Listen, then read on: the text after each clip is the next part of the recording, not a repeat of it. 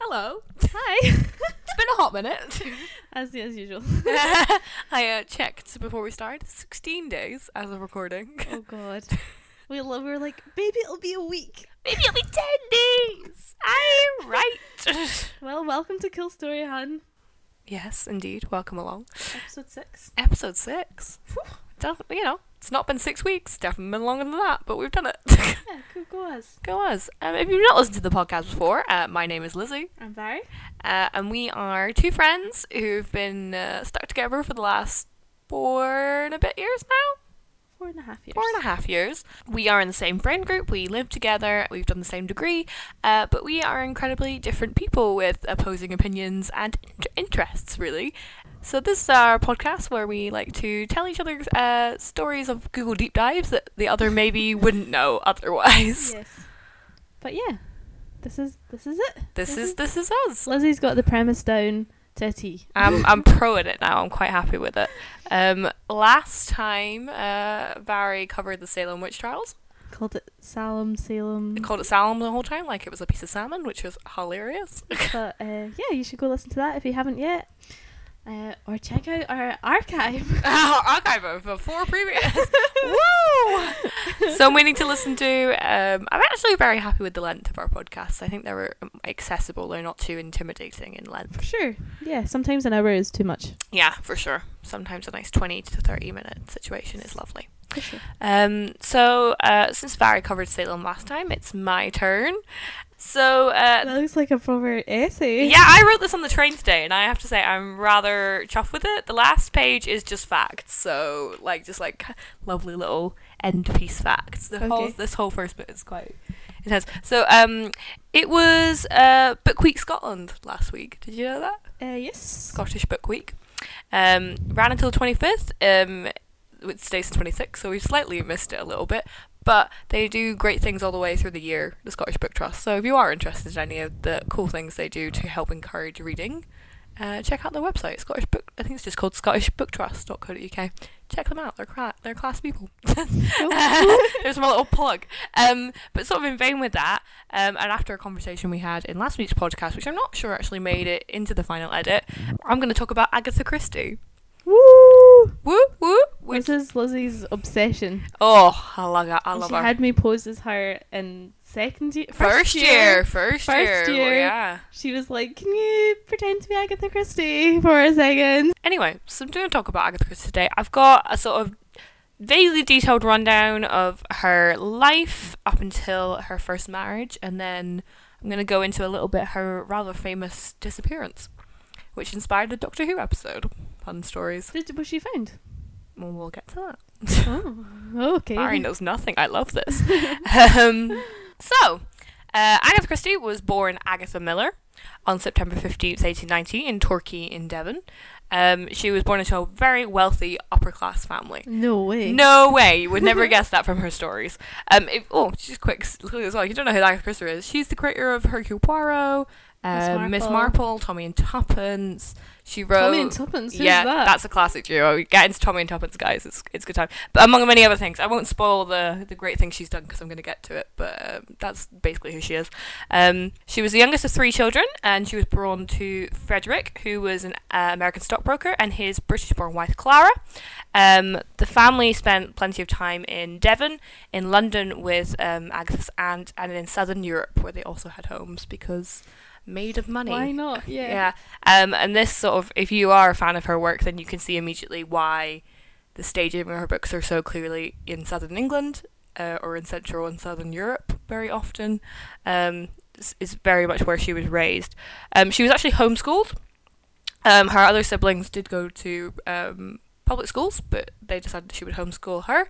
Her mother was convinced she couldn't read until the age of eight, which is Oh. hilarious because. uh, but it turns out, according to uh, Agatha Christie's biographer, she actually taught herself to read a lot earlier and would hide her reading from her mother for some reason. Um, so she was a very competent reader by the time she was eight when her mum found out she could read, which is very weird Yeah. that she would do that. Um, what's also fun, which I thought you would like, is um, they were raised in quite a spiritualist household, and they believed that Ooh. um, that her mother was a psychic. Was she? Mm, well fucking no because that doesn't exist but he? but they they believed that clara clara miller um agatha's mother was uh, had the ability of second sight Hmm. Mm. um and i believe the family still do think that she did um whoever Wonder what she saw that made them think yeah that. that what made them think that but that's it's just briefly run over in a lot of the sort of biographies that i've read of her um she was also a very competent uh, musician she played the piano and the mandolin um Agatha did or the mum. uh, Agatha did.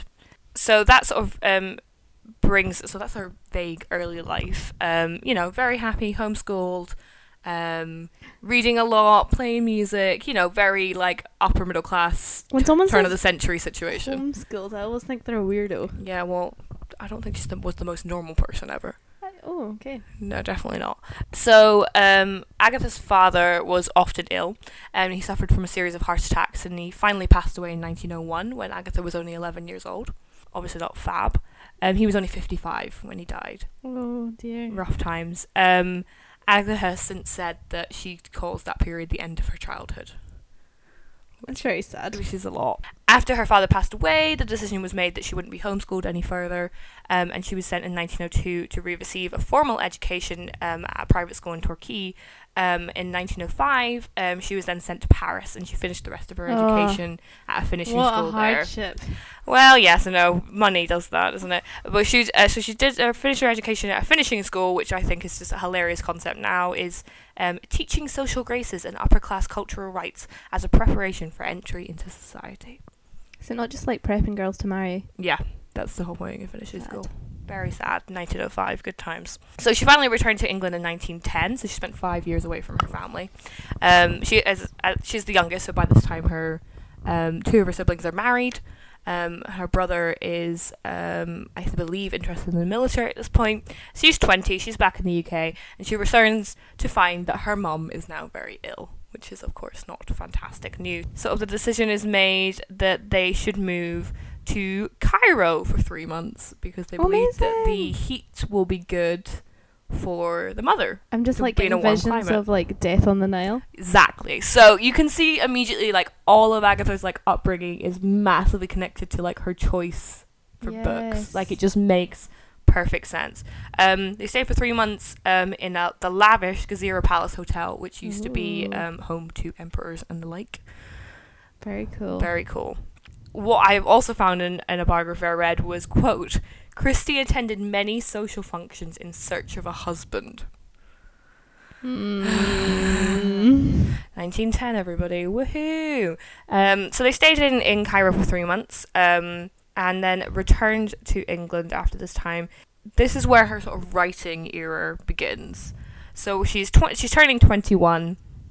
She returns to England and she decides that she's going to invest in theatre, which is something that she did with her friends when she was younger. And she said she calls it like sort of the best time of her childhood was was doing theatre with her friends. She performed in an opera when she was like nine, and and loved that. And so she went back to doing theatre um, in the local sort of Devon Torquay community, and she wrote several plays, um, poetry, and some music that was um, sheet music that was Ooh. published. Um, obviously, at this time, it's under the name Agatha Miller. So this sort of writing turned into an interest for short stories, um, and then that sort of led to w- what never never anything successful. She was encouraged by her friends and family to um, sort of send these short stories to magazines to, s- and newspapers to see if they would publish them as periodicals. Uh, nothing was ever picked up. Um, but what's really g- quite funny and the way celebrity works is after she was famous, these magazines went back and they found the submissions and they republished them. Of course they did. Of course they did. Simply because of who she was, and they went, "Oh, we've made a terrible mistake. Yes, I can oh, imagine. we can't have that on our conscience because we loved Miss Christie and you know all that shit." So I, I don't like that at all. But they decided that was what they wanted to do. So then she decides to write her first novel. What's her first novel? First novel, unpublished, never seen, is called Snow Upon the Desert, and it is set in Cairo. No one's no one's read it. No one's read it because it's an unpublished work. Um, I don't even think it exists. I think it was just you know she remembered what it was called, and it's in a it was in a notebook somewhere, and it's long gone. Oh. Um, That's but sad. she did apply um, for some publication of that, um, and didn't really go anywhere. Um, and then we get to Um, they ru- run up to World War One Oh, remembering the Sad. period, sad times. So, why I also love this is this is also said in a biography. After four failed romances and one engagement, go Agatha, like yeah. go gal, get by, I love it. She finally meets her first husband, uh, Archibald Christie, and she meets him at a dance held by La- Lord and Lady Clifford at their family seat of Ugbrook Park. Oh wow. As you do. and what's his deal? Um, he is uh, an RAF pilot. Uh, he ends up being a colonel by the end of the war. Um, and he discovers he's going to be placed in Farnborough. Um, and he decides to propose in 1913. So before the outbreak of war, he's already in the RAF pre Oh, war. okay. Oh no. It's already his deal. Um, so in 1914, um, she marries Archie bef- um, before he leaves uh, for World War One, um, and uh, Christie uses her. Well, yeah, she's Christie now, so she's become. So this is when Agatha, Christie, Agatha Christie. has arrived. The woman is Ooh. here. she is How uh, old is 23, 24, 24 at the outbreak of war. One year older than us. Yeah, 23 when she got Ah. 23 when she got engaged, 24 when she got married.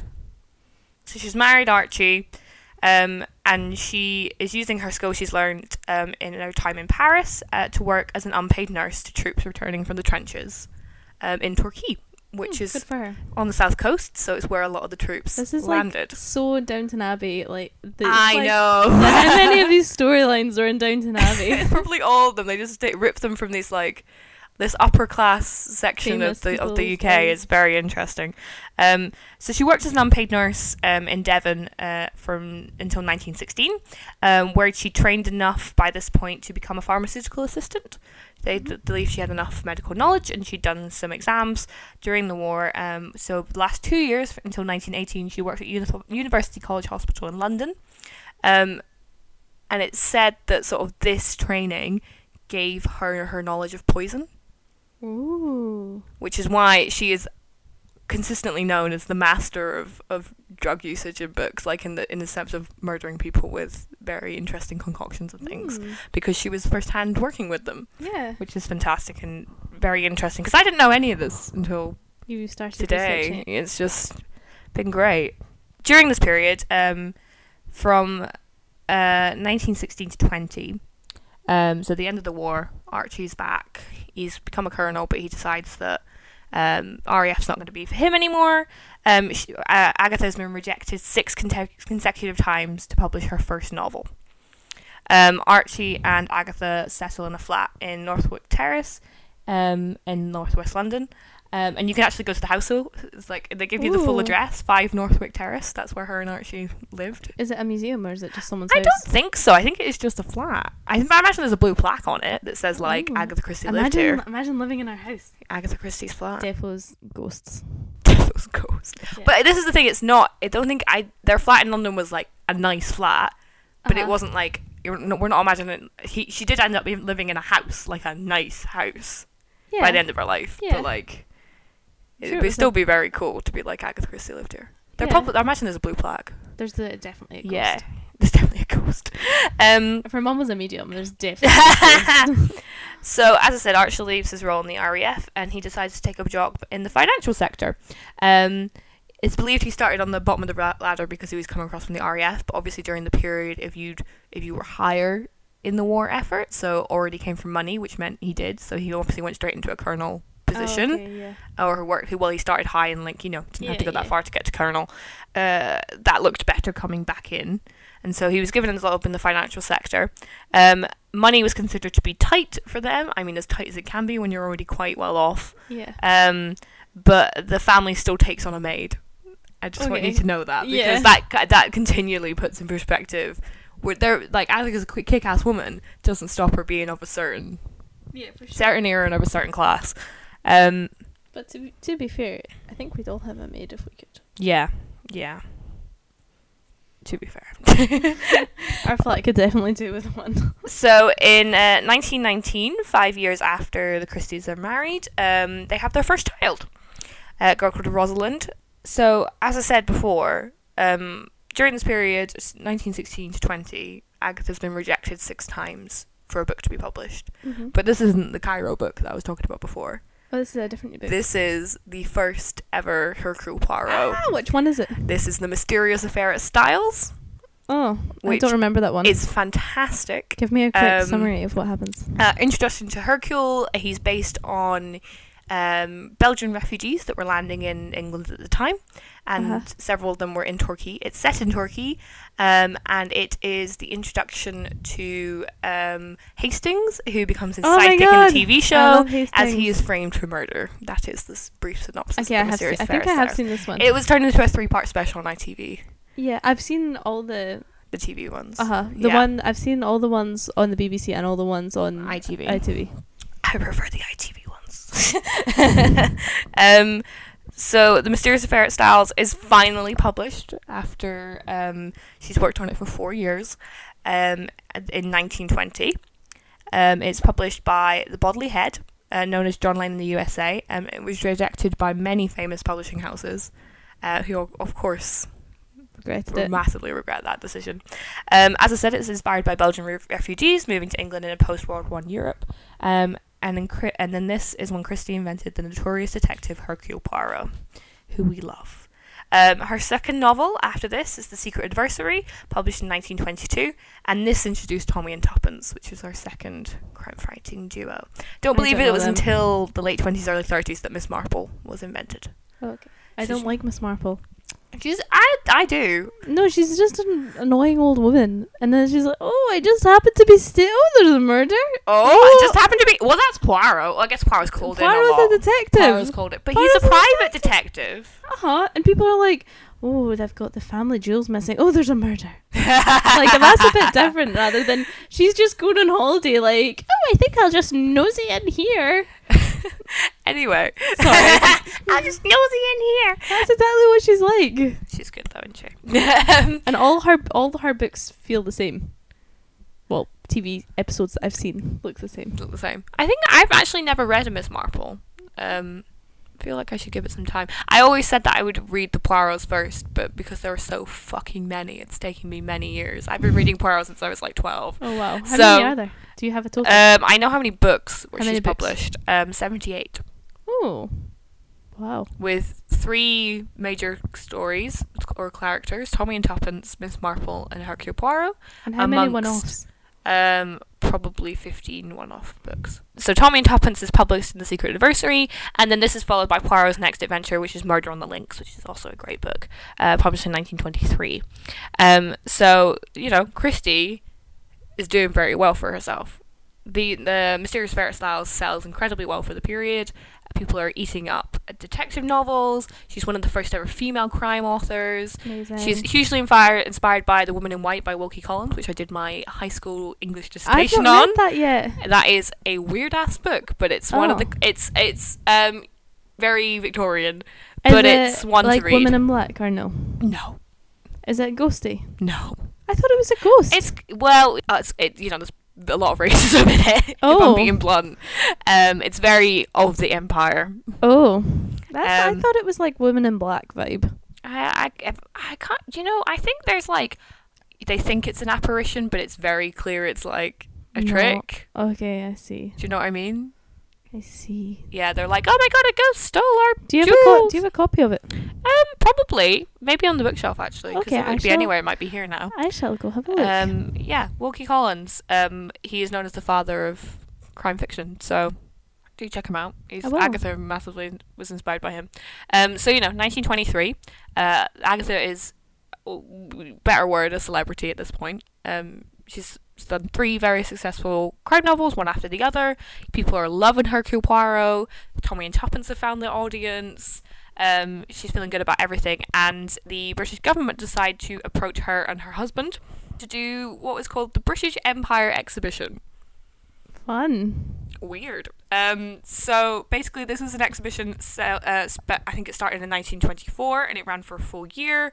It was held at Wembley Arena. Well, what, not Wembley Arena, obviously not there in 1920s, but Wembley. Wembley, Whatever Wembley it in was. London. Um, a custom built sort of area was done for it.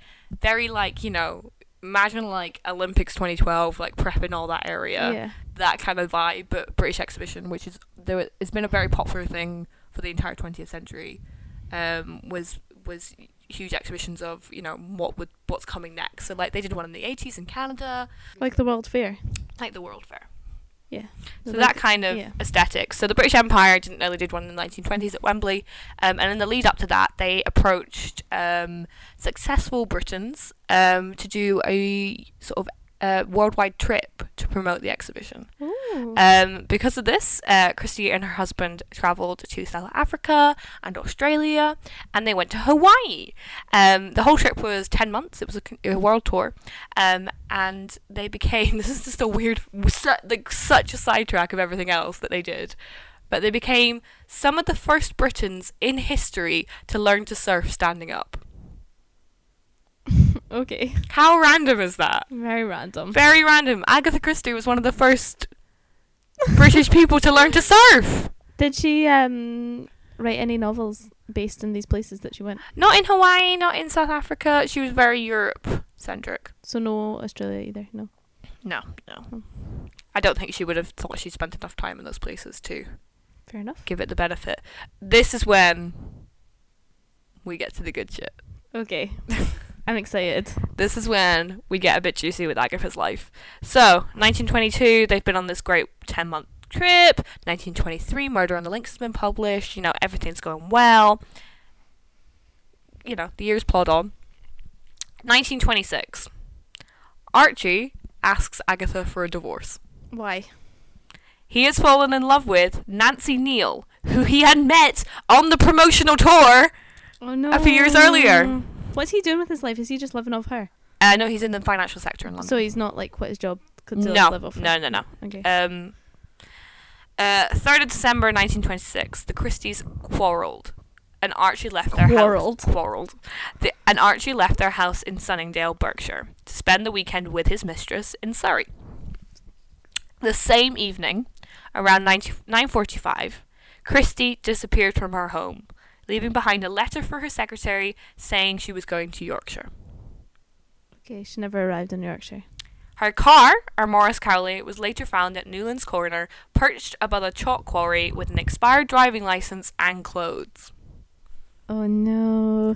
As a celebrity, there was a public outcry and the manhunt was on. This is like she's like I shall be the character in my own novel. Right? Uh, With my own mystery. It's just. There is still massive speculation as to what happened. I feel like she's a I wee guess so. bit of a narcissist. So, despite this manhunt, despite this public outcry, despite hundreds of pounds being offered for any information in the newspapers, uh, Christie wasn't found for 10 days. Where was she? Uh, on the 14th of December 1926, she was found at the Swan Hydropathic Hotel, which is now the Old Swan Hotel in Harrogate, which is where my cousin lives. All right, Ooh. Elliot. Harrogate, Yorkshire. She was registered under Mrs. Teresa Neal, the surname of her husband's lover. Oh my god. Um, and she stated that she was from Cape Town at the desk as well, which is a bit random. Um, two, She's like, oh, more lies. yeah, this is the kind of it's it's very like the start of one of her books. Yes. like very much like person goes missing turns up 10 days later what's that about um two doctors stated she was suffering from amnesia um though many believed um so this was sort of public opinion at the time um whispers and gossip that she was planning to commit suicide and frame her husband's lover as the killer Yes. That is that's that's, That's hundred percent. what was it's yeah. Yeah. during this time public opinion of agatha faltered because people did not like the fact that she was going to frame someone for murder or at least thought What? that that might happen I feel like that makes me like her more. I know. Um, and she was said to be in a depressed state from literary overwork and the death of her mother in 1926. Um, so earlier in the year, she lost her mum, um, and then it's possibly sort of explains why shit hit the fan. I feel like she's like, oh, I don't remember. Oh, yeah, I must have forgotten why I'm here. And Uh, they're like, oh, she's got amnesia. Well, well, you know, two do- two separate doctors. Uh-huh, 1920. 1926. Uh-huh, 1920. She's just like, oh, I can't remember. And Anyway, she's she's she's like It's not like they can do a scan or anything. that's true. To be fair. They're, She's- she- they're just like, do you remember? And she's like, no. Well, what's also great is that she wrote a biography like in the 60s. Fucking misses this whole thing out. Of course she does. It's not bloody in it. Of course she She does. doesn't mention it once. of course. Somebody did a biography of Because her she was after planning she to died and was like, blame What's that about?" someone. So um, Did it, did anyone ask her? And she was like, "What?" I, I just I think she ignored the whole situation for the rest of her life. Like she never talked about it. Yeah, because she was framing someone for murder. But she disappeared for ten days. Ten days. She must have really been planning. Was she just in that hotel for those ten days? No, I don't think so. I think she was bopping about Yorkshire for a bit. planning. Yorkshire's a fucking big county. It's the biggest county in England. Yeah, I'm. I, I'm not saying it's a small place. No, no. I'm just wondering how she got from Berkshire to Yorkshire without her car. Maybe she hitchhiked, or maybe she had an accomplice, Maybe she had an accomplice. or maybe she had her own lover. Maybe her secretary was in on it. Uh Uh-huh. huh. Her secretary's probably like a true crime murderino. Anyway, right, we're gonna. it's uh, so her so ba- basically like she's become a huge celebrity in the space of span of a couple of years. She's lost her mum, and her husband's turned around and said he, he wants a divorce. You, Why if you did she take keep it on his the mental name? health side, you can see what's going on. Why did she keep his name? well, because she'd become, Because there's such Known celebs under that- that that name. Uh, Yeah, um, I think if she could have, I feel like she could. if she could, e- I think if she'd, well, She's only written three books. plenty. Well, see, this is the thing. She does remarry, and you know, legally her name changes, but she just uses it as a pen name. Oh, she okay, sticks that okay. stays down That's Christie. fair. It's like Cheryl Cole, I- still kind of been known as Cheryl Cole, even though she's not married to Ashley Cole I know. anymore. I think it'd just be like a bit of a sting whenever you publish a book and it's like Agatha Christie, and you're like, mm, that's my ex-husband. but she's about to fuck him over, so it's all good. um, in the 19- in 1928, they officially divorce, and Archie does marry Nancy Neal, who's been having an affair with for the last three years.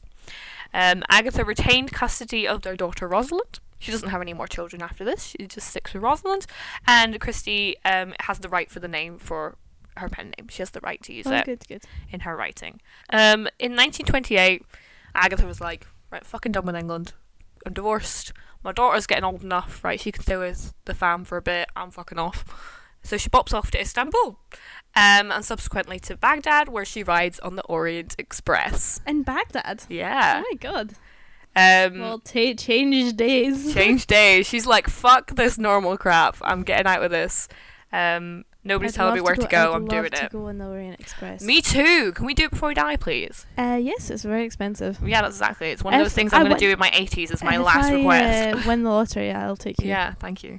You Because can that's take me. actually to do the Orient Express and to do the Trans Siberian Railway.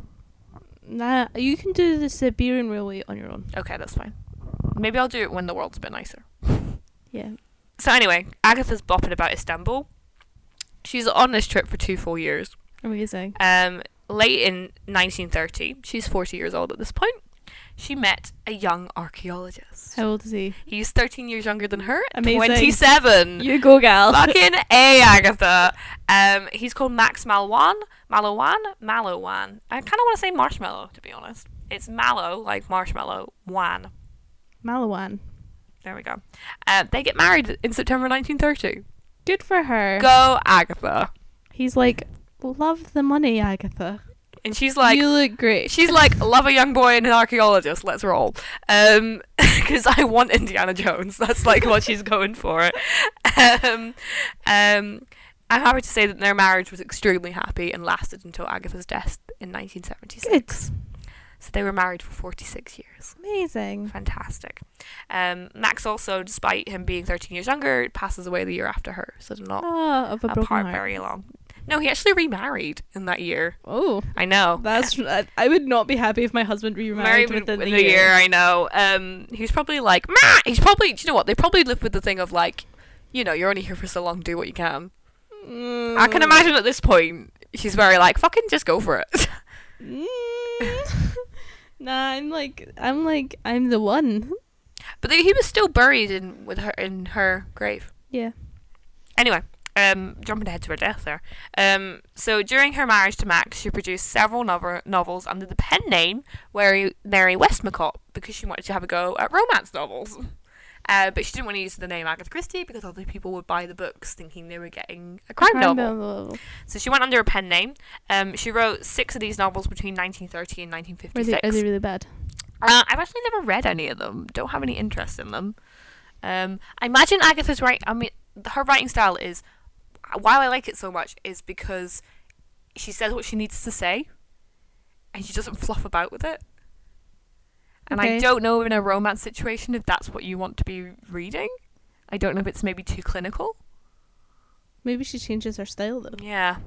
So as we said, she frequently used settings that were familiar f- to her for her stories. So we've talked about Turkey, and we've talked about um, Cairo. We've talked about Southern Europe. Um, we've u- mentioned the Orient Express, um, and she often accompanied her husband on his archaeological exhibitions.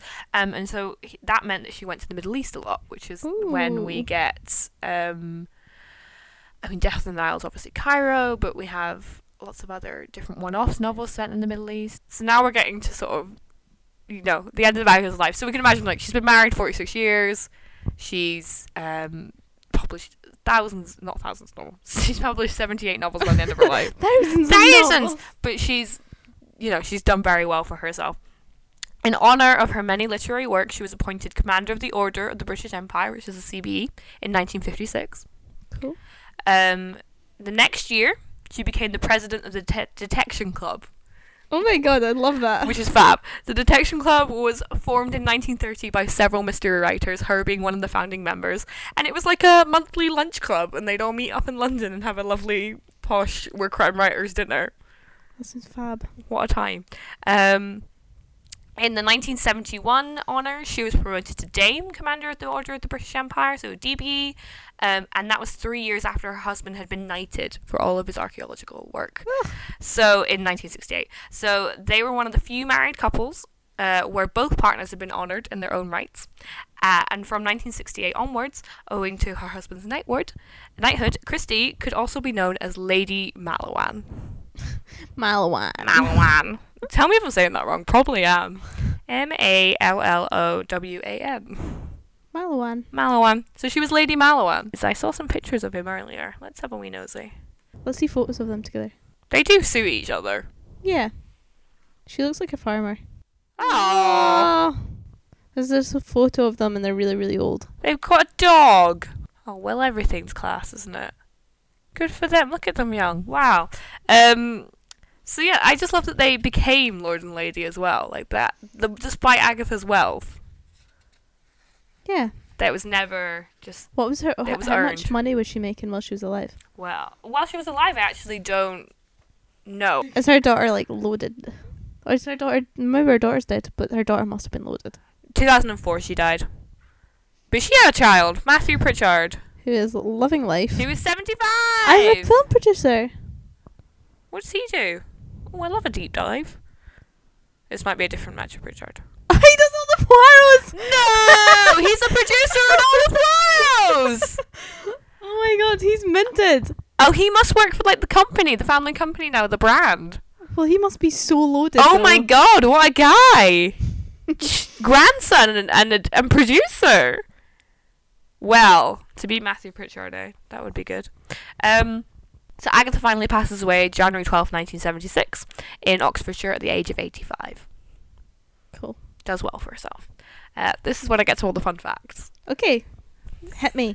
This is why she's impressive. According to the Guinness Book of World Records, Christie is the most successful fiction writer of all time, having written 78 crime novels, 6 romance novels, and 19 plays. To date, she has sold over, do you want to guess? Uh, is it over a million? 2 billion books in 44 country- countries, with her annual income still standing at $4 million a year. Oh my god, that Matthew Pritchard Bloody rolling is in loving it! life. He's like just born into like four million a year. Thanks. I think four million a year is from the books Oh, alone. but, like, that's and imagine the TV rights. Oh, what Holy a life, Matthew shit. Pritchard. Her estate still claims that her works come third in the rankings of the world's most widely published books, behind only Shakespeare and the Bible. Good for her. I love that she's a woman. She was the world's most translated author, with her works as there have been 7,236 translations derived from her written works as of March 7th last year. That's Uh, good. and then there were none, published in 1939. That's my favorite one. one of my faves as well, is the best selling crime novel of all time with 100 million copies sold worldwide. Like, have you read that one? I have read that one. I've only seen the TV show. I would massively. You're like, that's my favourite. I've It already seen is my it. favorite one. Well, Read I've only it. ever the book seen is them. a million times better. The pacing of it is just outstanding.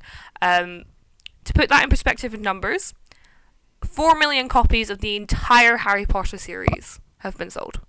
100 million of one book. Oh my god. I Um, can't believe there's only 4 million people have bought Harry Potter. I know. 400 million. 400 million. Oh. 400 million of Harry Potter. Of the whole Harry Potter series, though. and how many of. There's seven books. Oh, okay, and then 100 million of. Okay, okay. I So, see, I see, I see. um, Harry Potter and the che- and the so, uh, Philosopher's Stone, sorry, has sold 120 million copies, and the rest of the series is obviously like less as you go down. Um, and, and also Harry Potter is the best-selling book series of all time. So if you put the whole series next to one book, like yeah, I it's see, I mental. see. um, she's at the same level of The Hobbit, which is coming joint fourth on the list of best-selling individual books. Good for her. Um, Christie's first published novel, The Mysterious Affair at Styles, has gone on to sell millions of copies as well. Uh, the book later made publishing history by being one of the first 10 books to be published by Penguin when they launched in 1935. The book was Penguin number 6. Oh my god. That's ah, that's insane to me. I just can't get my head around that.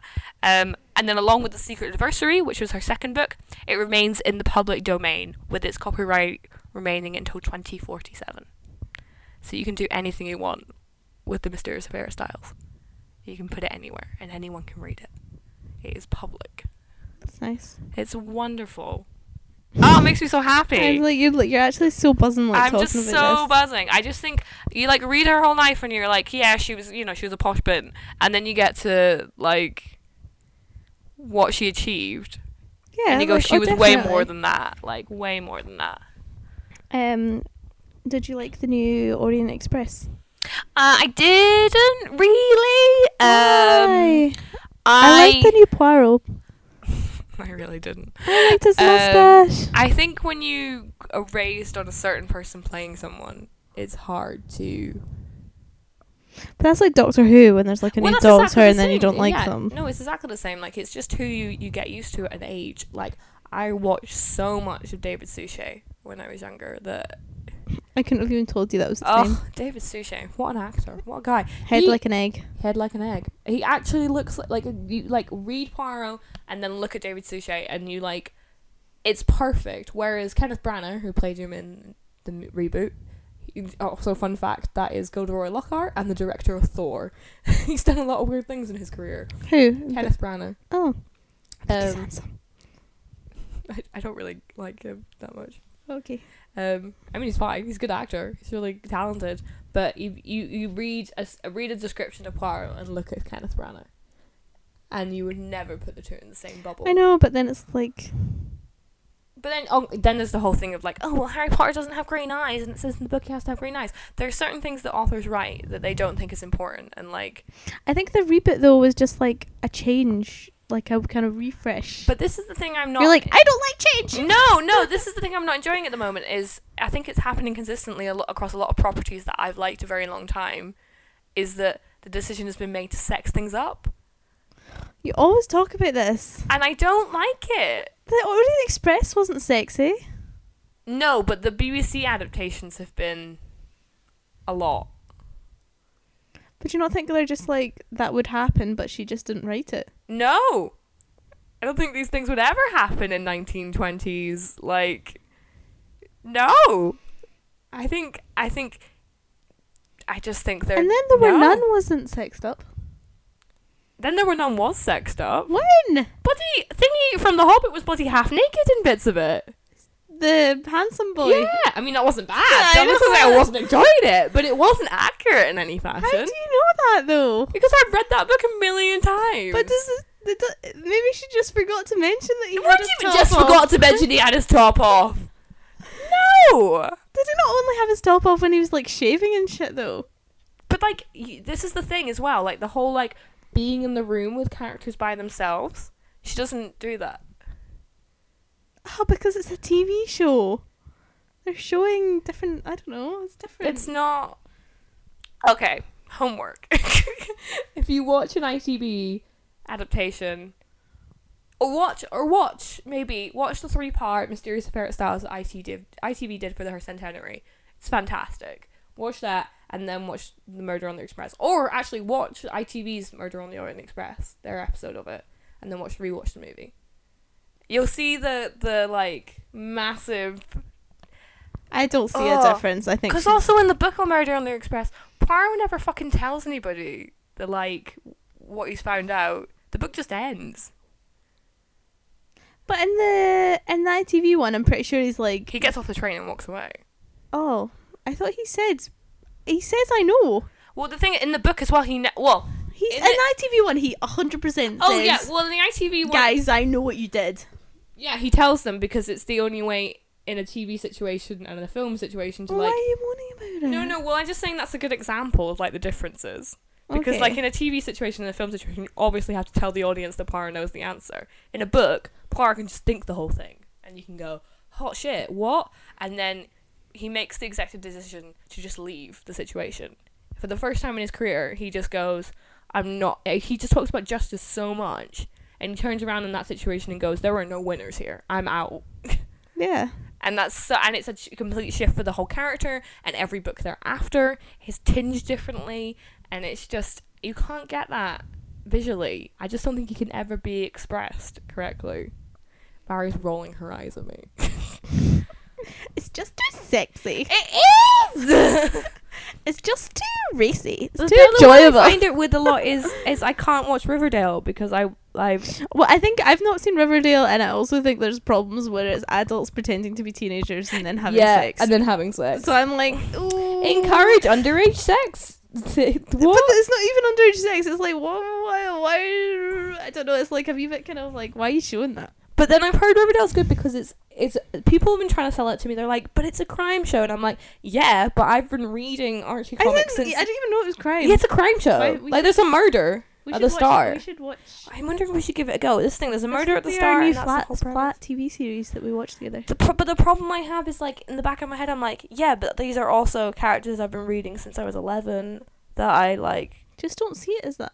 But in my head, they're like, you know, they're like 16 year old kids running about a beach, like singing cat sugar sugar. Like, like, do you know what I mean? They're very like yeah. nonchalant, the typical American dream, g- all s- candy cotton sweet, and like they can't be anything else in my head.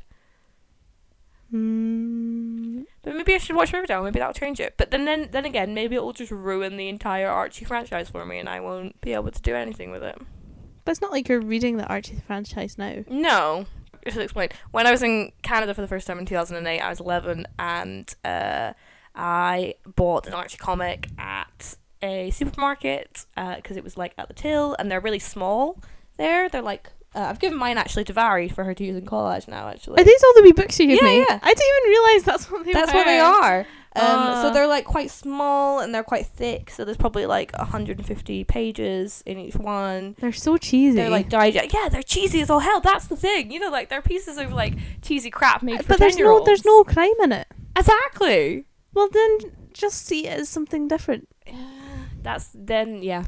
Lizzie Yeah. actually has about a hundred of these. She was like, "Here, these are yours now." Yeah. Well, I made the executive decision of they live in a shoebox. Maybe Barry would actually do something good with them. And you have. You've already made a piece of work. with them. Yes, I've been cutting all the speech bubbles out.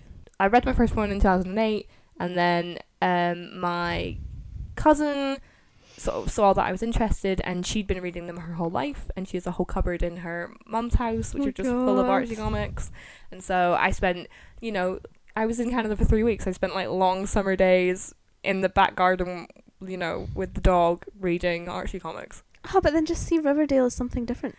I j- but then I just, but it's the names You're of the so cat. Oh, it's- stubborn. I know, I know. I think it's just also You're like, I like things the way they are, and I don't want things to change. I think even if it was like called Riverdale and it's like set in the town and everything, even if like it's just the fact that they're gonna say the characters' names. but the characters in the the wee comics, I like read some of it. They're and it's gonna like, be like, "Hey, Sally, let's go to the beach." yeah, they're gonna be like, Like, they're that's gonna all be it like, is. hey, Jug Jughead has a dog called Hot Dog in the comics. Like, where's Hot Dog gonna be at? I don't know. Probably just like chilling. Also, like Jughead is called Jughead because he's got a head like a jug. I take it he's incredibly handsome in Riverdale. yeah. Jughead in the comics is like Let's just watch a it. skinny tall boy wearing a Burger King hat twenty four seven. Well, let's just watch it and see. Yeah. We'll watch one. We'll watch the pilot with Rachel and yeah. see what we think. see what we think. So, some things that we've loved since last Oh episode. yeah. uh, I have a podcast recommendation. It's called Evil Genius by Russell Kane. Russell Kane. Yeah, the comedian Russell. Yes, very good. I like Cool guy. have insomnia and it's my favorite getting to sleep podcast because it's like he picks someone like Gandhi and then it's like Gandhi was actually racist Oh shit. and it's like oh no but it's Yeah, really I know. entertaining so that's what I've been loving That's what you've been doing recently. There you go, content I'm enjoying. Um, there's a great YouTube channel called The Art Assignment. They are an art channel funded by PBS, which is the public broadcasting station in America. Mhm. Um, and it's actually John Green's wife, of all people, Sarah Urist, who is a curator in the States, in Indiana. She does a series uh, based on artist food, and she recreates recipes from um, artist cookbooks that have been featured in artist sketchbooks. That Um, sounds she did a cool. crazy one with Salvador Dali and lobsters and made this huge lobster tower. Um, it's a good Amazing. time. You know, she's not perfect at what she does. Um, it's a sort of realist approach to this crazy cuisine that supposedly these people ate. I like that It's very good. Um, would recommend the art assignment. They Sounds also good. just consistently do great stuff. Other, they do many series on that channel. have you read John Green's new book I have. I really enjoyed that Turtles on the Way Down. It's on the bookshelf. If you want to read it, Yeah. I uh, since my parents moved house, I had to move all of my books um, out of my childhood bedroom, and now they all live here. And so our bookshelf is just full of. Leslie was like can you every find book. a place for these and I was like uh. it's like we're making a space 'cause Yeah. they're not going in my room. There's no. I don't have a bookshelf in here. Like it wouldn't fit anywhere. Leslie has the smallest room in the house I do. Mine and a it's wee full of Crap. stuff You didn't have to clear out before Christmas. I think. That's what Rachel said that today. She was like, Leslie needs to clear out her room. And I was like, I had to "Oh." clear out like two months ago. You actually did. like, You just accumulate stuff. It's pro- because part of your act- art practice is collecting stuff. Yeah.